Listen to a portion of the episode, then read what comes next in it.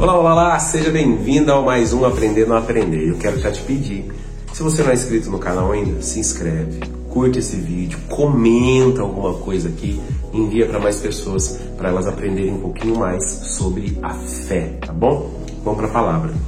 Livro de Tiago, capítulo 1, versículo 3 diz assim: Pois sabem que quando sua fé é provada, a esperança tem a oportunidade de crescer.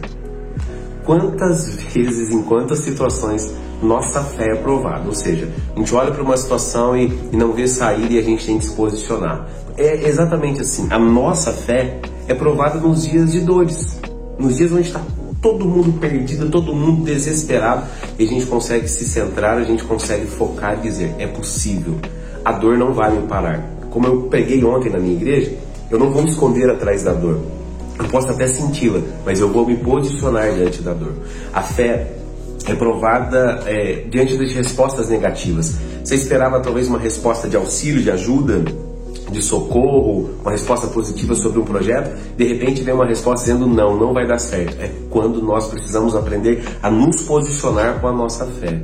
A fé é provada, testada diante da impossibilidade, das limitações humanas, diante de um diagnóstico médico, de uma decisão de uma pessoa que você não pode decidir por ela e você sabe que a pessoa está tomando uma decisão errada.